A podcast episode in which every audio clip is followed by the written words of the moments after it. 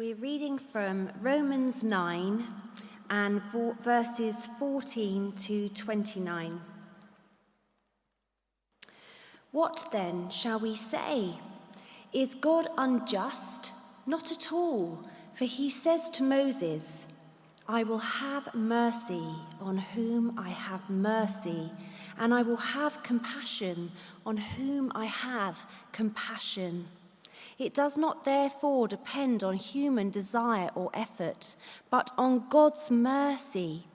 For Scripture says to, for Scripture says to Pharaoh, I raised you up for this very purpose, that I might display my power in you, and that my name might be proclaimed in all the earth. Therefore, God has mercy on whom he wants to have mercy, and he hardens whom he wants to harden. One of you will say to me, then why does God still blame us? For who is able to resist his will? But who are you, a human being, to talk back to God? Shall what is formed say to the one who formed it, why did you make me like this? Does God, does not the potter have the right to make out of the same lump of clay some pottery for special purposes and some for common use? What if God, although choosing to show his wrath and make his power known, bore with great patience the objects of his wrath prepared for destruction? What if he did this to make the riches of his glory known to the objects of his mercy, whom he prepared in advance for glory, even us, whom he also called, not only from the Jews, but also from the Gentiles? As he says in Hosea, I will call them my people, who are not my people. I will call her my loved one, who is not my loved one. And in the very place where it was said to them, you are not my people, they will be called the children of the living God. Isaiah cries out concerning Israel, though the number of the Israelites will be like the sand by the sea, only the remnant will be saved, for the Lord will carry out his sentence on earth with speed and finality. It is just as Isaiah said previously, unless the Lord had left us descendants, we would have become like Sodom, we would have been like Gomorrah. Thank you so much, Faye. Brilliant. Thank you. Well, we're looking forward to exploring this passage together. Um, you can look back and see um, other studies in Romans two after this one if you'd like to, and chain them all together and see the glorious message that is being unfolded here. Well, the passage we're looking at this morning is from the second half of Romans chapter nine. And the chapter as a whole comes on the back of chapter eight, where Paul shows us how glorious salvation by God's grace alone is. And then Paul turns in chapter nine to address the obvious question. If God's word is so powerful as to reveal the glory of God, why is it that people who have seen God's glory still reject him? People like his fellow countrymen, the Jewish people. Does their rejection of God mean that God's word has failed? And last week we saw that God's word has not failed. And the reason why not all Israel are saved is because not all Israel are chosen by God. God chooses those who will respond to it. So Paul introduces the doctrine of election, and it's an uncomfortable doctrine. But someone once said to get cross at the Bible because parts of it offend you is to assume that God's view must always agree with yours. And that's one of the challenges of this chapter. Election is a difficult doctrine to understand, but we need to listen to what God says about salvation, about his sovereign will and his mercy, so that we're humbled and not cross, reassured and not shaken, and bold, bold about the great gospel message. I'm reminded of an incident written in the children's story, The Lion, The Witch and the Wardrobe. If you've not read it, it's a book about a magical kingdom filled with talking animals and trees and fantasy beasts who are all ruled by a wicked witch. Her spell over the land means that it's forever winter but never Christmas. And the book tells how four children, Lucy, Peter, Edmund and Susan, who live in wartime England, discover a wardrobe that links our world through to Narnia. It's not a true story, by the way, just in case you're wondering. Uh, but on entering the world of Narnia through the wardrobe, the children's adventure begins. And as the book goes on, we learn how a rumour was growing that Aslan, the lion, the true ruler of Narnia, was coming to break the witch's curse. So the rumours grow into stories, and the stories into reports, and the reports into real into a real-life invitation to see Aslan. But one of the children, Susan, when she discovers that Aslan is a lion and not a man, she asks, is he quite safe? And says, I feel rather nervous about meeting a lion. And Mr Beaver responds, safe? Said Mr Beaver. Who said anything about safe? Of course he isn't safe, but he is good. He's the king, I tell you. Now, I remember reading that for the first time as a child and being a little bit disappointed. You see, I didn't want an unsafe Aslan. I didn't want an Aslan who could scare people. I wanted Aslan to be approachable, not mysterious. I wanted Aslan to be what I wanted him to be. And many Christians today are stuck in that place when it comes to God. We want a safe God. We don't want a God who sends sinners to hell. We don't want a God who says adultery is a sin. We don't want a God who commands our time, our attention and focus. It's much more convenient and safe to think of God as being the way we want him to be. And in many ways, that is the reason why we need to read these verses today. Romans chapter nine has been uncomfortable to Christians throughout history because they tell us what we don't want to hear about God. That God is unsafe, untamable, sovereign, powerful and dangerous, but God is good. So the invitation for us is to listen, and I hope as we listen we'll be humbled as we see the scope of God's mercy reaching out to sinners who are just like us. Well, let's look, our, our, look, let's look at our passage together now. So in the second half of chapter nine, Paul continues to take us through his question, has God's word failed? And he starts by anticipating the next objection, which is this. Isn't God unjust to save some, but not all? And that's our first point.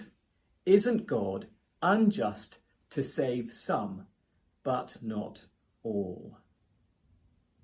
Well, Paul's answer is, we need to look again at God's mercy from a different perspective.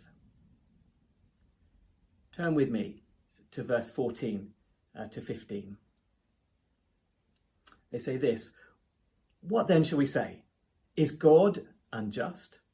Not at all, for he says to Moses, I will have mercy on whom I have mercy, and I will have compassion on whom I have compassion.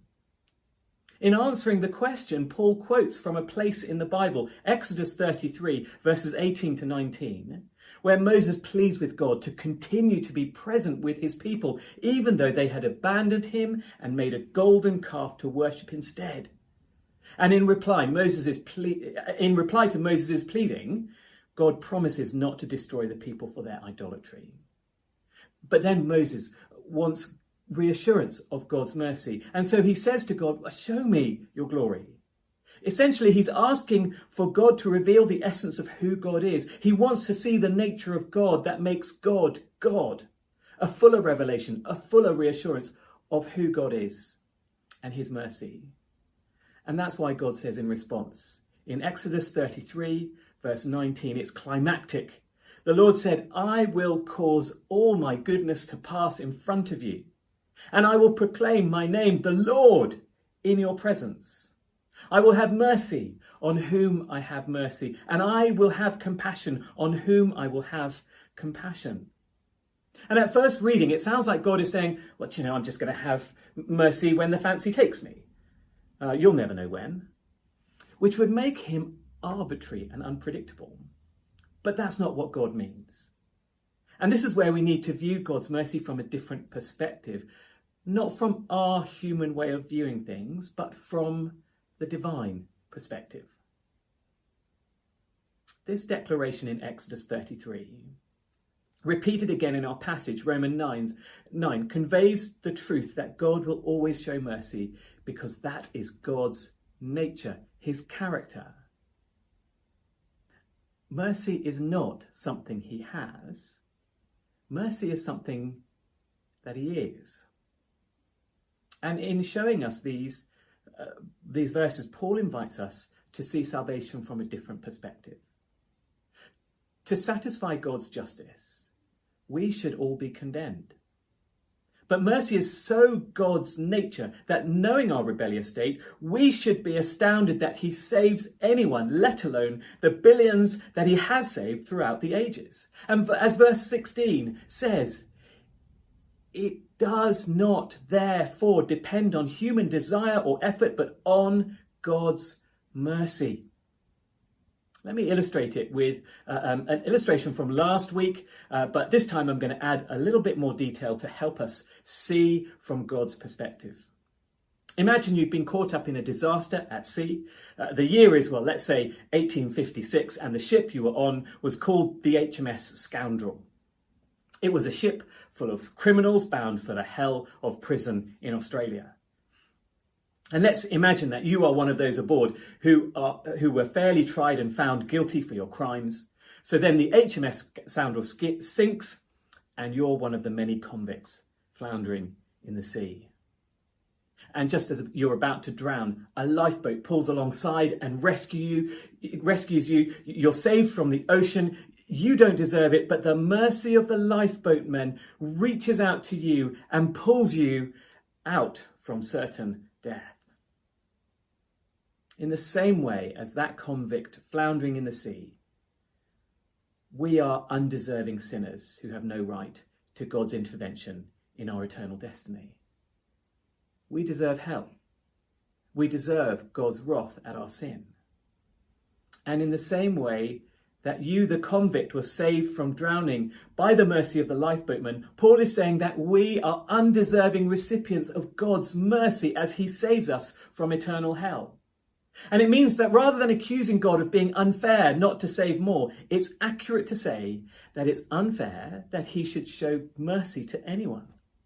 It's unfair that anyone should be saved from sin by someone who is such a perfect, loving saviour. When looked at in this right way, we see mercy is God's initiative and not ours. That's why Paul goes on to help explain why God hardens hearts in verses seventeen and eighteen. Let me read them for us. For Scripture says to Pharaoh, I raised you up for this very purpose, that I might display my power in you and that my name might be proclaimed in all the earth. Therefore God has mercy on whom he wants to have mercy, and he hardens whom he wants to harden. When God hardens someone, he doesn't create that hardness. That's really important to know. Rather, he confirms a person's original sinful desire to continue in th- their lives in their way without God. So when God hardens whom he wants to harden, it means that he withdraws his hand that restrains them from continuing in their stubbornness and allows them to go on into it, uh, go on in it. That's why when you look through chapters seven to twelve of Exodus, what you see are two things, both how the Bible describes Pharaoh's own hardening of his own heart, his stubbornness going on and on, wanting his world without God in control. And alongside that, the Bible tells us that God was withdrawing his restraint on that hardening, and he was allowing Pharaoh's heart to harden too. In a sense, God was hardening Pharaoh's heart in that way. And in seeing this, we must be both reassured and humbled. Reassured, because the thrust of these verses is that God does what he promises. As we saw last week, his word doesn't fail. God's word is his power to save this world and to reveal his plan of salvation to those whom he has chosen. And the reassurance is that God has reached out to us in his mercy to save us from our sin and to bring us into his light, even though we have never deserved that mercy. And this doctrine also humbles us, because there's nothing so hurtful to our human pride, is there? Our inclusion into the family of God is not down to our ability or status or race or knowledge or connections. We are chosen simply because God loves us and has chosen to have mercy on us. It's a doctrine that also affects the way we view our fellow Christians. Today, one of the greatest sadnesses of our situation is that we're not able to meet together in person. And a reason for that sadness is that when we meet together, the underlying of, of, of the, the meeting is that we are all on the same level, whether rich or poor, black or Asian or white, male or female, young or old, Apple users or P C users. We're all sinners saved by God's grace revealed to us by his mercy and love alone. When we meet together, it's thrilling to see such a bunch of hell-bound sinners saved by God's mercy and grace alone. That's why we sing. That's why we rejoice. That's why we praise God together. That fellowship is a humbling reminder of the mercy of God at work in this world. And that's why if you're not in a small group, oh, you really need to be in one. Because if you're not, you miss out on a weekly reminder of God's mercy. God's mercy that gathers all sorts of people together under his love. It's also why if you've not committed to a church yet, you might be watching this online and not committed to a church. You might be reading it, um, might be, by, might be listening to this as someone who's been really hurt by church in the past. And you're, you're, you're scared of getting involved again. But you know, if we don't commit ourselves to a church, the danger is we can become proud and independent. We lose that reminder and we begin to think that church is there to serve us, not the other way round. And this doctrine does a marvellous work of humbling us. And God knows how much we need that daily. I pray that as we consider the mercy of God on sinners like us, we would be humbled by it, but also reassured. And, and, and let's praise him rather than judge him as unfair. However, this doctrine does pose yet another question, which our second heading summarises. Doesn't election, which means God choosing us, mean we're a bunch of robots just doing what God tells us to do? It's a common objection uh, to what Paul is saying here. So isn't it great that God gets the question out in the open and addresses it? Look with me at verse nineteen of our passage. It says this, "One of you will say to me, then why does God still blame us? For who is able to resist his will?" Put another way, if God elects his children, then how can he hold unbelievers responsible if unbelief is as a result of God hardening hearts? What I love about the Bible is that it's very honest to address this question, and yet in reply it's also very honest about our limitations when it comes to the answer. And there are two good answers to the question um, of this heading. The first answer says, the question itself assumes that our understanding of this universe is as comprehensive as God's, and therefore we're in a position to question God's ways. That's the basic point that Paul makes in verses twenty-one and twenty-two with the potter illustration. Simply put, just as a lump of clay's ability to understand its own makeup and purpose and shaping is incomparably limited compared to the potter's, so too is our understanding of the complexity of God's sovereign ways compared to God's. To ask the question is to highlight our ignorance. We know that we're not robots, because God holds all those who reject him accountable for their choice, whilst at the same time, God has mercy on whom he chooses. That is a mystery, and I know it sounds like a catch-all answer, but to be fair, it's what the Bible says. Sometimes we need to stop. Uh, sometimes we need to know when to stop asking questions that are uh, that are above our pay grade, and to trust in our merciful Father, who understands this universe in a way that we never will do. But secondly, our world is one where God desires that both his wrath and his mercy are displayed. That's what Paul says in verses twenty-two and twenty-three.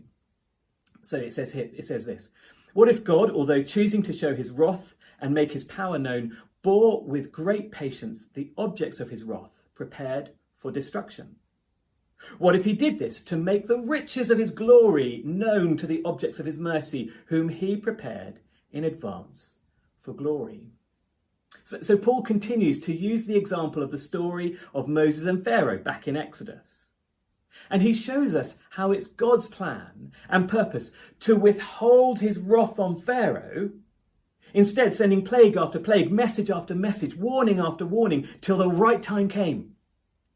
And when the right time came, God exploded his rich glory and mercy and saved his people by bringing judgment on the land in the last plague and bringing them out of slavery. And the consequence of God's hardening Pharaoh's heart is this: when the unbeliever like Pharaoh is hardening, is hardened to God, it actually brings glory to God's patience. When the unbeliever like Pharaoh is hardened to God, it actually brings glory to God's patience. And when the believer is elected to be in relationship with God, it brings glory to God's mercy. And as we read these verses, we have to just stand back and revere. This is God's ways and plans. They're not simple. They're not easy to follow. God's ways are above our ways, and his thoughts are above our thoughts. We go back to my opening illustration from The Lion, The Witch and the Wardrobe, where Susan has to rethink her perception of Aslan. Just as Aslan was not a safe lion in the story, God is not a safe God in real life. And C S Lewis, as he was writing the story, was trying to help us see uh, who God is and, and, and, and see an aspect, a facet of God's character. He is unsafe. But C S Lewis also wants us to see he is good. And he's good in a way that we could never understand goodness in its entirety to be. So whereas sometimes we want God to be good on our terms and in our way, it's better to realize that we must not try to tame God or expect him to be safe and dance to our tune. Because God is good, everything that happens in this world is purposed to bring glory to him and him alone. And in that sense, this passage serves as a reminder that we're not big and important. We're not as big as important as we think we are. Sometimes in our modern, in our modern world, we can be so caught up in the struggles that we're going through that we forget our purpose and our place, that we're created for God's glory. And everything that happens in this creation brings glory to God, eventually and in some way. Which means this world is not about us. It's about the glory of God. And I hope this chapter serves as an antidote to pride or self-righteous on one hand, and on the other hand, a, a continuous self-pity and self-loathing, because with God, there is nothing in and of ourselves to feel superior about, or to loathe as though we ought to be more acceptable to God. Because God chooses his children despite us, not because of us. And it's humbling and comforting. It's a mystery, and it ought to confound us because it tells us God is bigger than we are. And he's good, and he's shown his mercy and his love. Do you know, as we read this chapter, I hope that we are so humbled, that we're simply brought to that place where we confess our dependence on him and ask God to keep him and his glory at the center of our lives. If you like, just recenter, a bit like um, the, the, the, the, the clay in the potter's hand on the potter's wheel. Uh, do you know, it, a, a, a, a lump of clay when it's being shaped on the potter's wheel um, is shaped beautifully when it's centered. And in that sense, it's slightly taking the, the illustration out of context, but it's, it's a beautiful illustration of where God wants us to be, centered around his glory, not our preferences, not our worries, not our desires, not our idolatries, but centered around his glory. Only when that happens can he shape us beautifully and wonderfully. And as we do that, as we center our lives around his glory, we will see that his will is for his children to know his mercy and the benefits of his grace. That's why Paul literally goes off on one at the end. Verses twenty-five to twenty-nine underline the point of the whole chapter and bring it to a glorious conclusion. Those verses consist of quote after quote after quote from the prophets that promise God's word would go to the nations and save non-Jews too, people like us, from the hardness of our hearts towards God. Isn't that great? Verse twenty-six summarizes it all. In the very place where it was said to them, the Gentiles, "You are not my people," there they will be called children of the living God. It's wonderful, isn't it? There they will be called children of the living God. God's word has not failed. That's what Paul's been going on about. And therefore, let's praise him for, for his unfailing word and his mercy, that people like us, people with hardened hearts like us, can be called the children of the living God, because that is what we are. That is what God has chosen us to be. And as his children, our purpose is to be called into his family and to bring glory to him. And our purpose also is to tell others about Jesus. What I love about this chapter is that it reassures us that his purpose in this world now is go- going and growing, that as people are called into the church to be his children, they're also called to do his will. And his will is that his name might be glorified as more and more people come to know him. People who were once not his people. Children who were once not his children. But because he has mercy, they might one day become that. Let's praise him for his purposes. Let's praise him for his unfailing word. Let's praise him for his mercy that brings us into his family and lavishes us with his love and gives us that great status, children of God.